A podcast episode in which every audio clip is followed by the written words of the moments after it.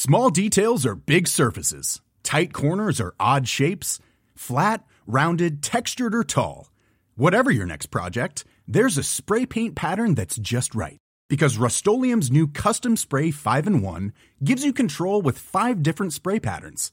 So you can tackle nooks, crannies, edges, and curves without worrying about drips, runs, uneven coverage, or anything else.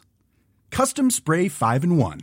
Only from Rust-Oleum Burrow's furniture is built for the way you live. From ensuring easy assembly and disassembly to honoring highly requested new colors for their award-winning seating, they always have their customers in mind. Their modular seating is made out of durable materials to last and grow with you. And with Burrow, you always get fast, free shipping. Get up to 60% off during Burrow's Memorial Day sale at burrow.com slash ACAST. That's burrow.com slash ACAST. burrow.com slash ACAST.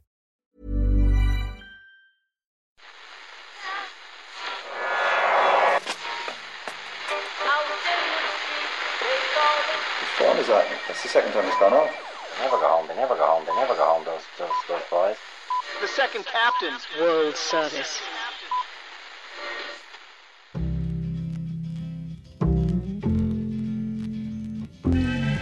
I said, I want to win the league, but I want to win it better. You can understand that, can't you? Yes. Good lad. So he's almost like having a second captain in the team. Second captain, first captain, whatever. On the face of it, Wales versus England in the Six Nations this Saturday, featuring the worst Welsh team in living memory against an England team described by its own coach as not good at anything. promises to be one of the most underwhelming editions in the 140 year history of this grand old fixture. But even a crap Wales England is surely better than no Wales England at all. Philosophical start today. Hi, Murph. Uh, Owen, if you're offering me oh, oblivion on the England Wales front, or uh, a, a playing e- a playing even of this substandard quality, I will Two take poor sides substandard England Wales. slugging it out. Listen, it's always better if they're both substandard at the same time, as opposed to one high, the other low. You Yeah, know, yeah. they're they're just meeting at a level of crapness that may give us a very entertaining game. Also, it's enjoyable watching Ireland, the greatest team in the history of the game, mm. doing their stuff. But it feels even better when you then watch another Six Nations game and those two Yeah. teams are crap. Hey, Ken, how are you? Very well, Alan. How are you? I will say for a certain very niche subgenre of mm. people in our society, it's very important that game goes ahead because I'm getting killed with these Ireland fixtures. Why are we on a quarter past two every Saturday? I'm on Premier Sports. I'm, I'm busy charting Arsenal's rise to supremacy in the Premier League, and I keep getting. So I basically can't watch any of these Ireland matches live. And it's really pissed me off. So at least if the Wales England game, I've got that to look ahead Yeah, to. yeah, that's after I true. come off air. We're I need that to remain. We're honestly at two fifteen on a Saturday fifteen again. Yeah, the, the Grand Slam decider is uh, I think four forty five or something like that. So at least I'll get most of that. The I- Grand Slam decider. Uh oh, Scotland fans have already just recoiled in horror there. I'm not sure when the Scotland game is. And Sure, Italian who cares? fans, Sure, we'll, we'll hammer the Scots. And then, We'll beat them in February. We'll Jeez, beat them in March. We are turning into ourselves, aren't we? This is what happens when your team is good at sport. That's why. We're New Zealand. two New Zealand. two we full weekends in a row now. We've played really well. So uh, yeah. Try not being cocky when you're this good, though. Jesus, I like the new Simon. New cocky Simon. Uh, so- Okay, so tell us this strike. There's now like Yep. a lot of things. It could well get sorted by the weekend. But Nope. Own. Yeah, for the purpose of this podcast and, Unlikely. and really hyping up the idea that it's going to be this match Yeah. won't go ahead. What are the Welsh players? Yeah. threatening strike over. They've given the WRU until Wednesday to meet their demands. And if those demands are not met, they'll go on strike for the England game in Cardiff the Well, weekend. That's pretty clear. Players aren't asking too much of this shambles of an organisation. We Mm. did cover them a few weeks ago. Uh, the WRU, WRU, they want their contracts sorted out essentially. So there's about 90 of their pro players don't know if they have a rugby career beyond the end of this season. That seems like a lot for Yeah. a country with only three professional teams. Yeah, it's basically there's a few of them, like a few of the you know more famous guys have their contracts sorted, but it's the vast majority of them, and then the, the guys who are already sorted out are backing them, so they're unified. The the sort of average provincial player is unified with the top Alun Wyn Jones types. So no matter what happens, anyway. Um, the WRU plan is to lower their salaries, and this already seems to be accepted uh, once the contract is agreed upon. They're going to lower the salaries. There'll be smaller budgets for each of the regions, but more success demanded on the field. So, if you don't get that success, your smaller salary will get even smaller. Yeah, so there's a higher percentage than than previous of a, an already smaller salary is going to be based on performances, around your individual 20%. performances and your team performances, which, as things stand, are not good for the Welsh provinces, mm. and Yeah. presumably will get worse. Given that they're going to have a lower quality of player to attract Yep. with They- the lower salary, The So player performances amazing. are, are these still the keep ratings? Is, is Yeah. that you're- you're- you're That's what's written into the thing. Yeah, Yeah, yeah. What, what did keep say about? Uh, just to, just to mention, there, there was uh, a quote that was, that was given to the Daily Mail, which I think really hit home to a lot of people Yeah. from a player who apparently has played in both of Wales Six Nations matches so far, an mm-hmm. unnamed player. I can't believe I'm five months away from the end of my contract and eight months away from the World Cup, and my future isn't certain yet. I can't apply for a mortgage, and I'm on antidepressants. I'm also one big injury away from not having a job in July. Yet I'm starting mm. for Wales every week, and the or- WRU is making tens of millions from international matches. So this is like a not quite a collective bargaining gr- agreement, but it's along those lines that should have been sorted a long time before now, Yeah. and and hasn't been. That that would set out the parameters under which all the, the clubs have to operate. Yeah. But that hasn't been sorted, and the, and, and while it's uh, while it remains might unsorted, seem like players or- can't sign you get signed up to new contracts or anything like that. Yeah. Yeah, and it might seem like an ultimatum from the Welsh players now ahead of what is the biggest payday of the Welsh rugby season. You know, England coming to town and saying, "Look, we need it sorted by this Wednesday." But this has been going on over a year now, and ultimately, like longer than that, a decade really of mismanagement. And then, meanwhile, the very well-paid Warren Gatland is sitting on the fence a little bit with it all. We- We'll get into this in the piece, but as he attempts to motivate the same players uh, who are uh, trying to sort this contract. Uh, he's trying to motivate them for the, this game against England. There's a little hint of um, let's all tighten our belts, lads, as Yeah. his shirt buttons pop. Steffan Thomas of Wales Online, the rugby correspondent, is going to be chatting to us about that in just a minute. We are also going to be talking, of course, about Ireland's Yep. bid for the Grand Slam later in the week. That'll be for World Service members. On Bid to win three out of three, Thursday. oh. Yeah, well, let's get over the Italians first. You Ange- can't Ange Capuozzo and all that. each uh, step of a Grand Slam, it, you are playing to win for the every Grand game. Slam. You have to win every game. Joey Carberry's back in the squad. Yeah, uh, Sexton is still recovering from a groin injury. Uh, Carberry comes back in. Ross Byrne will almost certainly start against Italy now. And it looks like I think Crowley will be on the bench. I think Carberry's just been brought in as cover. I doubt, although he played very well at the weekend against the Ospreys, I think Crowley will remain as sort of the third choice. Um, Dan Sheehan and Cian Healy are back training. They've recovered from their respective hamstring strains. Gibson Park, Tadhg Furlong, and Henshaw are still out. Um, Tadhg Beirne is gone for the whole of the Six Nations. We knew that already, though. Henderson will start, and Ryan Baird will come on the bench. He's been in great form I do wonder will these bite at some stage? If we pick up a few more injuries against Italy and you're getting down to Scotland and England and Uh, up to now we're just it's amazing how you lose for example Tadhg Furlong the best tight end prop mm. in the world and you get Finlay Bealham playing basically to Tadhg Furlong levels including uh, in a playmaking role it's crazy how these things are mm. happening but I don't Well, know you- you- there, surely there comes a point where it's like okay our team is slightly worse now because we keep getting I think Tom. O'Toole is nearly the more surprising part. Your your third choice tight head. You, nobody even discusses Tom O'Toole because he doesn't even necessarily start for Ulster. Then he Mm. comes on against France. I, I would have thought before the weekend the best team in the world and plays brilliantly for the and says he's really confident and feeling good about himself. So we're going as deep into the depth charts as we ever imagined, but it depends in what position and how deep you go. You, you know you can get really unlucky Mm. and a lot of them happen in the centre or the wing or whatever, and you're Yeah. down to like fifth or sixth choice. That hasn't. whereas happened. you have 17 back rowers all capable on their day of winning the player of the match award Yeah. It's a one in three chance on. I Coombes they're, got a- they're perfectly capable. Coombes got a hat trick at the weekend and he probably won't get into the squad. Yeah, okay. Members of this week will also get a Gaelic football podcast tomorrow featuring Paul Flynn with special guest to be announced tomorrow. Uh, with three rounds into the into the league already, and Liverpool against Madrid coverage in the Champions League during the week. Right now, let's talk Six Nations. Mom deserves the best, and there's no better place to shop for Mother's Day than Whole Foods Market. They're your destination for unbeatable savings, from premium gifts to show-stopping flowers and irresistible desserts. Start by saving 33% with Prime on all body care and candles. Then get a 15-stem bunch of tulips for just $9.99 each with Prime. Round out Mom's menu with festive rosé, irresistible berry chantilly cake, and more special treats. Come celebrate Mother's Day at Whole Foods Market. A lot can happen in three years, like a chatbot may be your new best friend. But what won't change? Needing health insurance. United Healthcare Tri Term Medical Plans, underwritten by Golden Rule Insurance Company, offer flexible, budget friendly coverage that lasts nearly three years in some states. Learn more at uh1.com.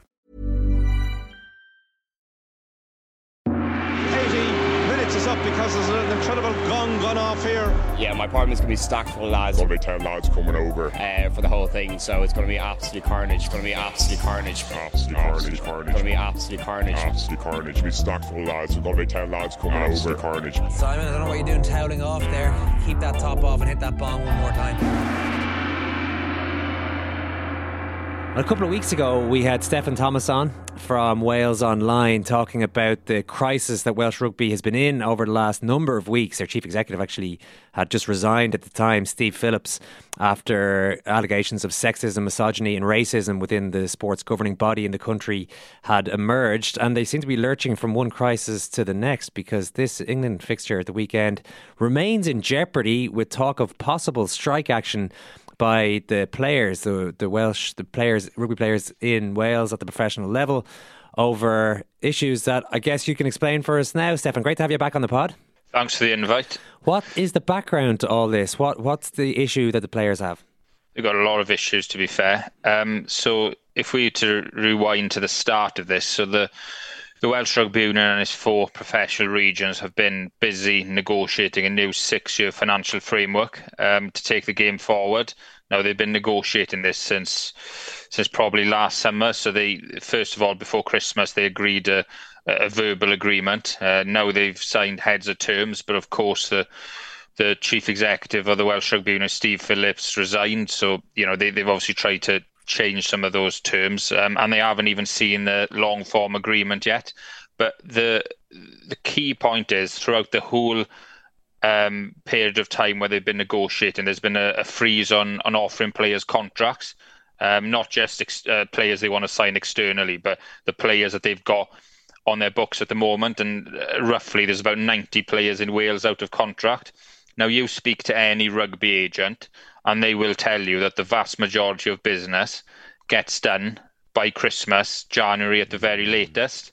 Uh, now we're in February, we're, we're nearly in March, and uh, there's 90 players in Wales out of contract without uh, you know, without any uh, any idea what they're going to be doing next season. Um, so effectively, um, this new deal um, it's centred around the fact that if you look at the situation in English rugby with with Wasps and Worcester going to the wall, um, there's been an argument for a very long time that Welsh rugby is unsustainable for, from a financial point of view.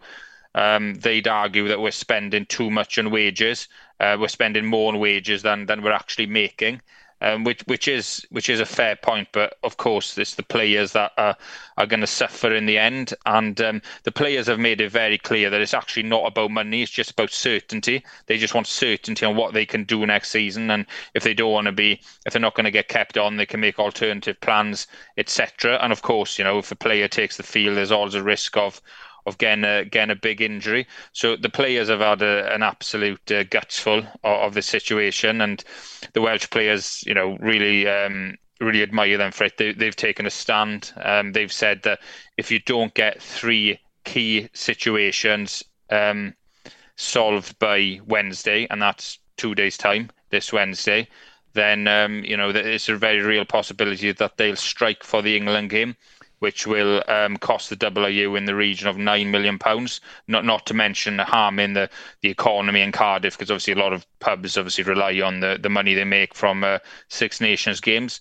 Um, so the three um, the, the, three main points are they want the 60 cap rule scrapped. So for any Irish listener that mm. not aware of this, if, if you're if you're a Welsh international and you want to play for Wales, then you have to you can only move outside of the country and carry on playing for Wales if you have 60 caps or if you're an uncapped player. So they want to get rid of that because obviously you know a lot of players would like to move abroad because they can actually get some some certainty of uh, you know and uh, and they can know what their income is for next season. Um, also, they want uh, player representation on the professional rugby board, which is a, a board made up of the WRU um, members and um, uh, the chairman of uh, all four um, professional regions. They they want um, they want representation on that. Uh, and they also want to get rid of the. There's a new thing called the fixed variable elements of contracts. So in the new contracts, there's so, so effectively, um, so for argument's sake, a player, say you've got a, a, player that's an international and he's in and out of the squad, you know, he's a fringe international player. He could get offered, say, um, 180 grand a year Uh, but a lot of that is sort of dependent on um, whether he meets certain targets, like the amount of games the re- region wants him to play that season, uh, injuries, performance markers as well in terms of amount of games won, etc., etc., and that accounts for twenty percent of of the contract. Um, mm. So you hmm. could understand really why why the players are are a bit um, a bit annoyed about that. And the the key point is as well that next season, that, as you your listeners will know, that the Welsh regions have been um, struggling really badly on the whole in in the URC and in Europe um, down the years, um, and they're struggling on budgets of say six million pounds at the moment. Well, next season the, the salary cap um, or the budgets will be, or over the next two seasons because they'll need to phase in, will be about four point five million pounds. Um, so they're expecting players to perform. Um, you know, they've got this fixed variable element of the contract. So they're expecting players to hit these markers um, with less money than they're on now and also obviously the, that would mean there's smaller squads and um, you could argue that it's a danger of players getting rushed back from injury etc so the whole thing's a mess. But um, uh, currently Wednesday is D-Day in Welsh rugby. Oh, it's, it's, it's well explained, and it sounds as though Steffan, you, you think the players have a very fair argument here that, that they they've been left in this very vulnerable position. I mean, would that be a view shared at the moment by a lot of Welsh rugby fans? Would they accept the sacrifice of a Six Nations fixture against England because the players deserve more than what they have? Yeah, I, th- I think that the players um, have got every right to um, threaten strike, if not strike. And I think the I can't speak for every Welsh person, sure. but I think the majority of people I've spoken to would would support them. Um, you know, the, at the end of the day, the players are your assets, and um, you know, a lot's been made of the age profile of Gatland squad, and perhaps players aren't a lot of players aren't what they were. But the fact of the matter is, last ten years or so has been hugely successful from a Welsh rugby point of view at Test level, and a lot of these players have put their bodies on the line. They've delivered a huge amount of success for Wales, and yeah, I, th- I think they've got every right to. And, and the thing is, it's not. I admire the the Welsh team because. Um, these are the, the top tier players in Wales. The, the, a lot of them are British Lions, British and Irish Lions, and but they're they're also standing up for your run of the mill regional players. Mm. Um, like you had Dragon centre Jack Dixon said in a press conference last week. You know, and, and all respect to Jack, he's a good, solid club player, but he's probably never going to play for Wales. And he said, you know, he's out of contract at the end of the season. He's got a young family. His wife's heavily pregnant, and he doesn't know what he's going to be doing next season. And you look at, at the situation in England. You know, obviously, as I mentioned earlier, the Wasps and Worcester situation, they got a salary cap, so there's not as many places available in England, and as it's February, most squads are, are you know are pretty full for next season. Um, so these players, you know, and then Jack plays against Leinster on the weekend and goes off with injured, and you know, he looked a pretty nasty injury. So they're standing up for these regional players who are probably never going to play for Wales, and they're the ones that middle tier player that those are the ones that are really going to feel a consequence because they they will be out of contract. A lot of them won't be retained because of um, you know the budget's going down. There won't be room in English clubs. They might they might be able to go to France, maybe the Pro D2, but obviously it's not for everyone. You got to consider the, the, the, family situation. So they're really standing up for them. Uh, I think I think the the PRB um, and, and Warren Gatland said as well. You know the players have been overpaid in Wales. Well, that, that's that's a matter of opinion. Uh, but what is correct? It's, is that, he said the players are being overpaid in Wales. You, you, not necessarily overpaid, but perhaps we've been paying too much on wages right. um, over the years, and um, that's that's all online if you want if you want to check that. But uh, ultimately, we, the, the whole point is we've been paying more in Wales than we're actually making on player wages. So that that's the, the, the whole the whole argument to sort of say that we need to push wages down to make the regions more sustainable. Fine, that that's that's a business decision. That that's fine. But it's the it's this contract freeze. It's the uncertainty. That's what the players are up in arms about. The players have been very clear and they've said this isn't actually about money. This is about the uncertainty and getting clarity over what we're going to do next season. And I've actually been a supporter of the 60 cap law because I think I think there's been too much emphasis on the national side, and I think it um, the regions need, you know, they, they, obviously need to try and strengthen the, the regional sides as well. And obviously, if you've got players playing overseas, then it, it hampers your sort of preparation for, for international games, with players missing training and stuff. But at the moment, you could argue that keeping a 60 cap law is immoral because obviously the you know players just want to make a living. They they just they just want to know where they're sort of where they're going to be getting their wages from in uh, you know four or five months time. So yeah, to answer your question, I, have gone round in circles here, but yeah, I, I, think the vast majority of people would be behind the players, and uh, I think they've been uh, treated appallingly in all this. What about Gatland's role in all this, as you hinted there? Do you think a he knew about this before he took the job? And B, do you think he's in a strange position given we know I think he's on a salary around 500 or 600k at the moment? Well, he must have known. Um, you know, th- this is nothing new. Um, obviously, the, the, the threat of strike is is new, but if he actually did his research, which which I assume he had done, then he would have seen that there was a contractual freeze that um, budgets were going down next season. You know, this this is nothing new that's just popped out of thin air the last two weeks, and he, he must have known it.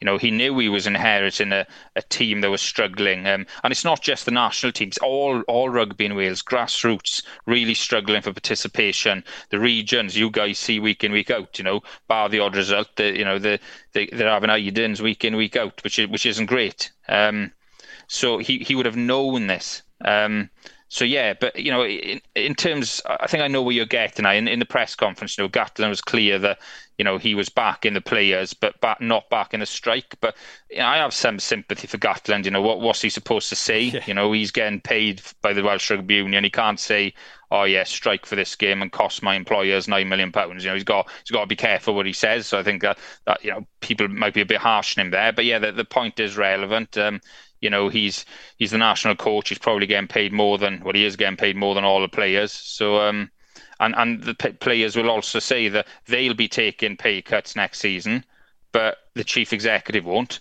You know, that that's that's also part of the argument as well.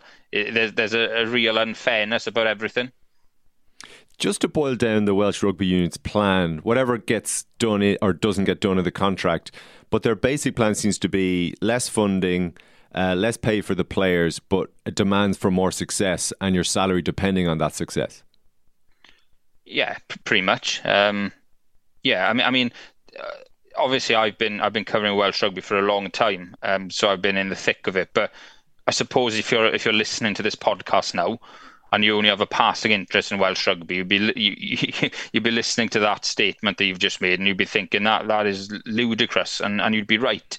It's it's I, I've read the heads of terms, and there is absolutely no way whatsoever that any of the regions can be successful with this. Um, it, it's borderline immoral because the key point is the, the, the problem is that the former Welsh the Welsh rugby, this has been coming for the best part of a decade. So you, you first had um, Roger Lewis, the chief executive of the Welsh Rugby Union, um, and he wanted to pay off the debt on the stadium far too quickly. Uh, and, and, and, you know, he, he effectively sort of, the, the Welsh Rugby Union as a whole, they, they put so much emphasis on the national side. Yes, okay, it's the pinnacle, great. But it, it, starved everything underneath. And you compare that to Ireland, the Irish Rugby Union have invested in everything. They've done it the right way. Um, and then, you know, you had Martyn Phillips coming in. He had some good ideas, but he didn't last. Uh, and then Steve Phillips comes in, who was financial director of the best part of 15 years. And if you look at the heads of terms, he did not want to take any risk on. He didn't want the union to take any risk on. And he put all the financial risk on its supply chain, the regions.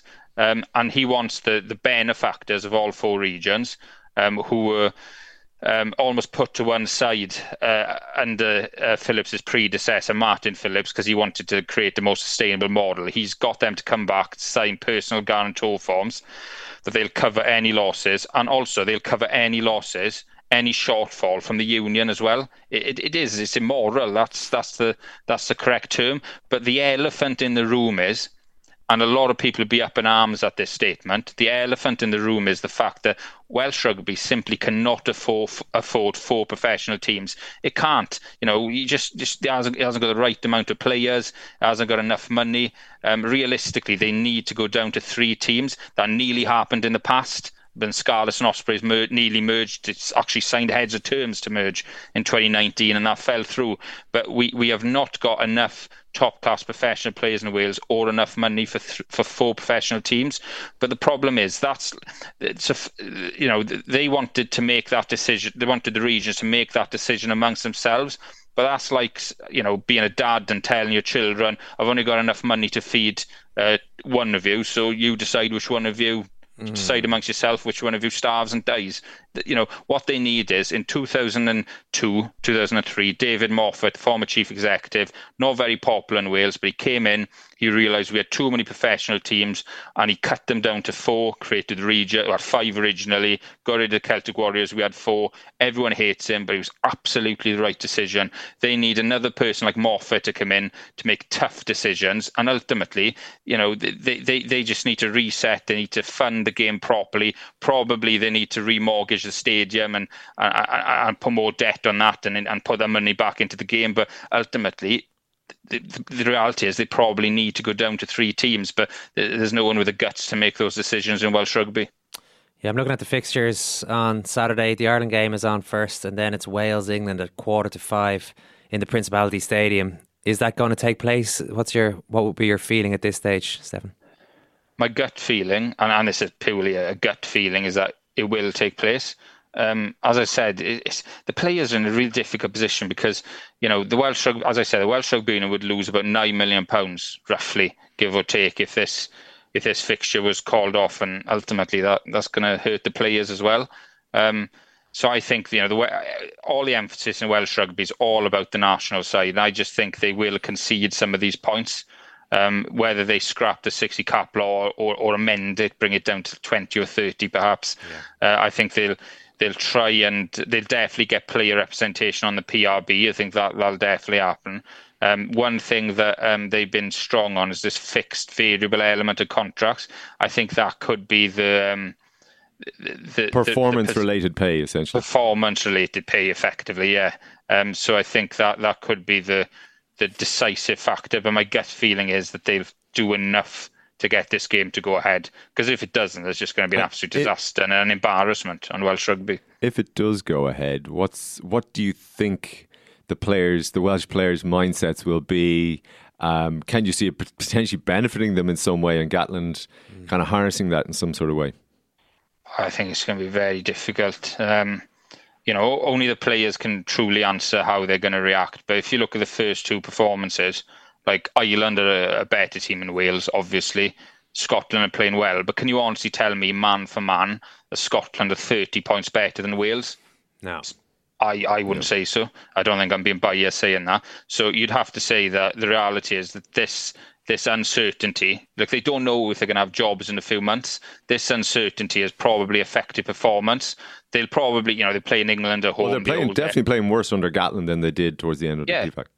Yeah, I think I think you're right. Um, so I, th- I, think obviously they'll have a point to prove against England, the old enemy, but I, I, just, I just fail to see them being able to maintain the performance levels required to, with all this in the background, to to beat England. Um, they're not a great team, but they're a very strong team, physical team, the sort of team that Wales would would struggle against. So my, I, I honestly think Wales will be going to Rome, looking to avoid in a few weeks' time, looking to avoid a whitewash. They're not going to beat France. They're, they'll probably have a hiding out there. So, yeah, I, I, I, don't see them beating England. I, I think when they go to Rome, they'll be to avoid the wooden spoon and a, a first whitewash since um, 2003. Steffan, brilliant stuff. Thanks for talking to us. Thanks very much. And he is my second captain. Second captain. It's uh-huh. a humorous competition. I saw that. Important man for my selection.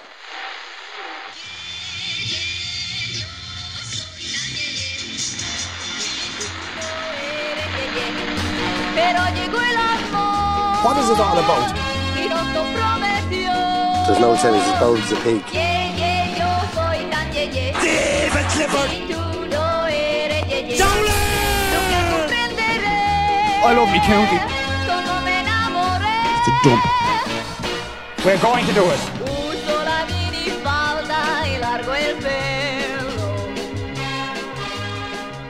Just a quick reminder that if you are signed up to the World Service, you will be hearing Paul Flynn tomorrow for the first time in a little while, along with the special guest, Mick McCarthy rule and all that. But Yeah. Paul Flynn on with I mean, I have a high done my work. profile I mean, I have guest. booked someone. No, it's, it- it's it not is like all just booked, but let's oh, just- yeah. wait until you hear who I've got for you Yeah, tomorrow. Don't worry about it. No, just don't you ask any questions. As long as there are no further questions, that guest has been booked. Hmm. It's not one of those situations. I actually have. Want to give a hint?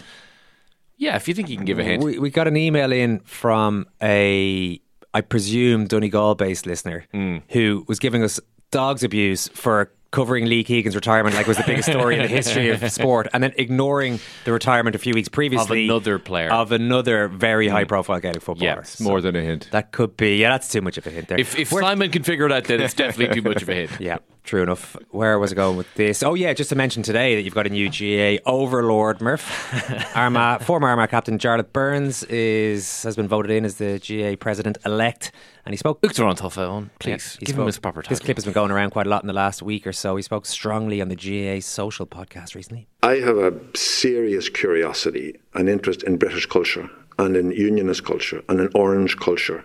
The Orange Order in our school all the time talking to our young people. Really? And get them to understand what that is about, what parading is about, you know, what uh, walking to give witness to their sincere belief in the Reformed faith is about. And if we show in our organisation that we have sympathy and an understanding for their for the culture of the Protestant people in Northern Ireland, maybe then when we ask them to respect our culture, they will, because it can't be our culture and nobody else's. There is a significant British population who reside in this part of Ireland, and they feel under siege. And they are misunderstood in many respect and they become outraged and furious about very many stuff because they feel their backs are against the wall. And because we are becoming a majority, we cannot do Yahoo, we can do what we want now with our flag and anthem. But I think that the GAA is a good example of how you do those things sensitively. We are proud to be Irish. The flag, Irish flag is my flag. It's not everybody's flag. But what I was trying to say back then would be I would be open to a situation in a new Ireland, in a new Ireland wants to be fully inclusive of all traditions and faiths, that it may be a compromise that we have to make. And it wouldn't be a very big one for the big praise of having a united Ireland, which would be a dream for me. So Murph, I've got a hmm. two pronged question. In over the course of what will be a three year term for John Yes. Burns, will a united Ireland be achieved? and more contentiously, will he be able to properly define what is a Gaelic football tackle? Yeah, I mean, I think That's going to be the harder one to get These over are the the line. twin tracks of Jarlath Burns's uh, uh, Uachtaránaí. Yeah. Uh, no, I mean, the, the question there was actually about some comments that he made a number of years ago, which got a lot of, which attracted a lot of attention. Which is basically, he said, we should have a discussion about fl- the tricolour being flown at GAA games, and we should have a discussion about Amhrán, uh, Amhrán na bhFiann being played uh, before games. And he he made the point that he kind of remade again there. It's like we should talk about this. It of course we're very proud of our culture and our flag and all the rest, but maybe it makes other people feel a little uncomfortable. And if it makes people feel uncomfortable, then maybe we should try and change that. Um, and uh, when he spoke, when he said this the, fir- uh, the first time I heard him say it, I was just well, like that's absolutely the case. That is absolutely a discussion we should be having, and it's one hundred percent things that we can lose that don't really cost us a whole a whole amount. We're not less Irish people just because a flag isn't flying at a GAA game, and like Amhrán na bhFiann is a bit of a bugbear of mine, to be honest. Like for instance, if you sat down yesterday to watch TG4, you would have heard Amhrán na bhFiann three times. sure, like, like I was played before every single one of these league games. Like I played football for a long number of years. I only ever played two games where Amhrán na bhFiann was played before the game started. It was uh, like a county final and a Connacht under twenty one final, and they were massive moments for me. In that, our, like Amhrán na bhFiann is like a, a moment that that signifies. This is a big game. It's part of the pa- the big game The pageantry, exactly. Yeah, yeah, yeah. yeah. If if you're Paul Flynn, you've literally stood there hundreds of times, league game after league game. Like there's no reason for it. And oftentimes, like I was in Tuam yesterday, like this horrendous PA system playing out like this very antiquated version of Amhrán na bhFiann. Like it's not that it's disrespectful, but it's like, what are we doing this for? It's, it doesn't make any sense but you're, to you're- me. so, so you're saying it's just played too often, but like, but if you want to remove it entirely, that's a different thing, isn't it? What if you, if they just said, okay, we're going to play an Exactly. All Ireland final day and Yeah. that's it, but you're still playing it? So Yeah, well, no, no, and Jarlath Burns is not saying get rid of it entirely. He's just like, of course, but when it, when we pl- when we play it, it should signify something. It should signify that this is a big game. I, he's not talking about getting rid of it all the time. He's not getting Right, right. talking about of getting rid of it at All Ireland finals. He's talking like Monaghan against Donegal in the you know third round of the Allianz Football League, goal against Tyrone. Like we don't need to be hearing I know, I our know, own but, if- but if you the say time. the other community mm. obviously don't identify with that, Yeah. it's not their anthem, and we want to bring them into our games and we want to achieve this solidarity and all this kind of stuff. Do you not have to go the whole hog then and just say, right, we're not playing, we're just not playing this anthem. This isn't part of Gaelic games. No, I don't think so. I, I, I don't think that's the case. I mean, I, I, I think if if you've if you create an atmosphere at uh, at, at a lower level where this thing, it, it's just that can be that can be seen as ramming it down the throat of people who are a little uneasy about it. Whereas if you play it at the four provincial finals. And at the All Ireland final, then okay, you're making a point about it. Then it really means something. There is a trophy at stake here. It's it, and it it symbolises this the the that this is a special occasion as opposed to it being played regardless of the of the scenario at at intercounty level. I just I, I just thought it was like an easy win. It in is so interesting to have this uh, to have this character at this time. Yes. who clearly you know different GAA presidents make more. A lot of them don't make very much of an impression at all. To be honest with Mm. you, they're there for three years. It's it's it's not an easy organisation to move along in that short space of time. But at a very interesting time for the country, uh, I think it's quite noteworthy that this is the guy who's come in with with quite, quite a I don't know if a mandate is the right word, but he he was Mm. fairly comfortably voted in. Well, he's a guy who captained his county to a Ulster title, which automatically puts him into a very, very kind of distinct bracket of GAA president, uh, i.e., someone who has played at the highest level. And for like the the presidency is like for for years been like the ascension of people who have dedicated their lives to being an administrator, not a player or not a manager. That that has been kind of their experience of the GAA. They've gone up the administrative the administrative ladder, and this is kind of the, the final step for them. Whereas with Jarlath Burns, he's never actually served as chairman of a provincial council or anything like that, or even of uh, the Armagh County Board. So he's coming at it with from a different perspective, which automatically I think ramps up the pressure on him a little bit to be like, okay, you can actually be a little bit of a fresh voice in this, uh, you know, very regimented organization where you take these these uh, kind of intermediary steps to get to the big job. He's he hasn't done that. He's come at it from a different direction. He has a son who's an exceptional footballer playing for one of the probably six best teams in the in the country, Jarlath Óg Burns. So he actually has like a lot of different perspectives to other presidents that we would have seen over the course of the last 15 or 20 years. So automatically, I think hopes are a little higher that he might be able to achieve something above and beyond the kind of careful stewardship. Bra- uh, you know, bracket of GAA presidents. Um, how likely it is that that actually happens? You know, really, he, you know, if you want to really create change in the GAA, you become the director general and you try and move it that way. But that's, you know, the, like it, it is very, very difficult for a president to uh, affect real change. But if you're talking about the country and the the, the kind of coming noise over the border poll, and he's spoken in the past about how the GAA shouldn't shy away from the fact that they have an opinion on it, you know. And they, you know, What, what, what would that opinion be? well, what do you think, God? Yeah, uh, yeah but I what, mean, sorry, what did he say on that? What did he say on whether or not they should? Uh, in the climate where there would be a border poll called, it would be incumbent on all civic organ- organisations to take a position on it, and it wouldn't be shock therapy to anybody to hear that the GAA, who have always ignored partition very honourably, such a brilliant phrase, it, it, wouldn't be shock therapy to anybody to hear that the GAA, who have always ignored partition very honourably, would want to see a united Ireland. That is my dream, and it is not a subversive dream to have. It is a very valid perspective, particularly in the context of Brexit, but we would have to do it very responsibly. So I yeah, mean, saying the GAA uh, w- would like a United Ireland, obviously, as he says there, I mean, come on. Yeah. But at the same time, if on the one hand you're talking about whether or not about sort of hands across the border type stuff, let's get uh, the other community involved in this, and on the other you're saying we want a United Ireland, which Mm. will immediately alienate vast swathes of that community. What border on? Well, yeah. well, actually, funny you say that, right? When was the last time you drove south on the M1, the A1 turning into the M1 that from Belfast to Dublin? That was pre-COVID times. In my case, November. Uh, Ken, did you uh, did you see the, the big sign welcoming everyone to the Republic of Ireland, southbound? Uh, I don't know if I noticed it. No sign, you can- no such sign exists. Yeah. so if no, you're traveling it. north, it says "Welcome to Northern Ireland." When you're traveling south, it says "Fulchagaji Cundunlu."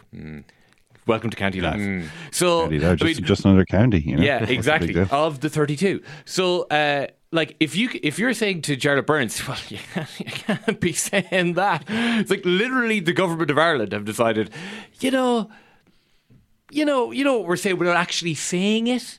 You know that you're, you know, you're in Louth, and like the mm. signs are now in Irish, and like the kilometer sign there. Yeah. So you know, like we are in kind of a different. I guess I'm talking more about the, the border in the heads of people on Yes. the two in the two different communities. The spiritual border. Sp- the spiritual border there that is. Yeah. No, do you know what I mean? It- sorry, without being facetious about it, it's it, it will be fascinating to see how that all works. You know what Absolutely. I mean? Because And- it is like I, I, I'd be interested to know within the unionist community how that all goes down. That he because he seems to be speaking in a very sensible way and in a very in a way that should be welcoming. Mm. You know, but at the same time, it's like we want a united Ireland, which is obviously going to.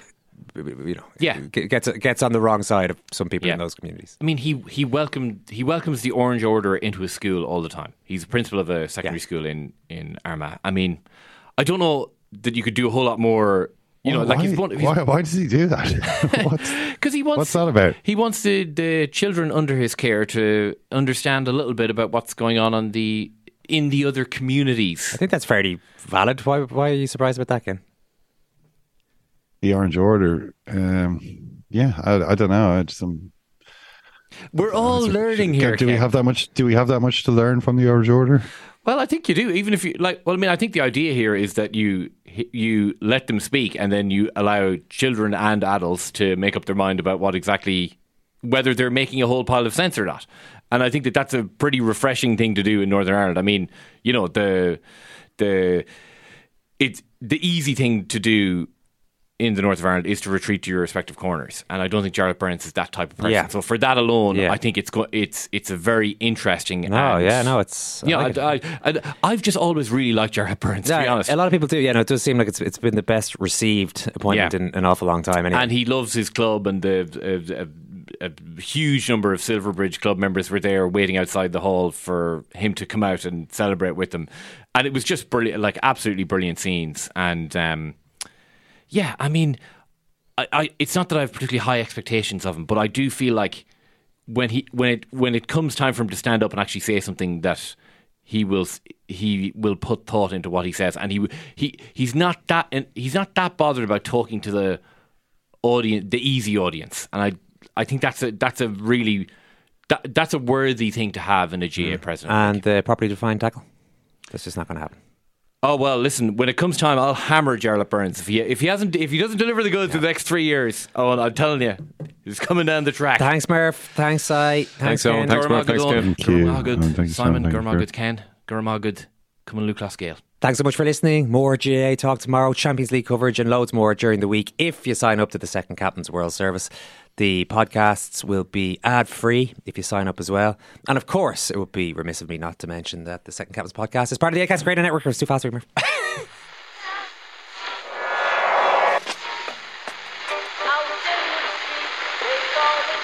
Whose that? That's the second time it's gone off. They never go home. They never go home. They never go home. Those those those boys. The second captain's world service. It is not war and death and famine. It's not that at all. It's the opposite of that. It's to persuade us of the world outside of that. That's why sport's important.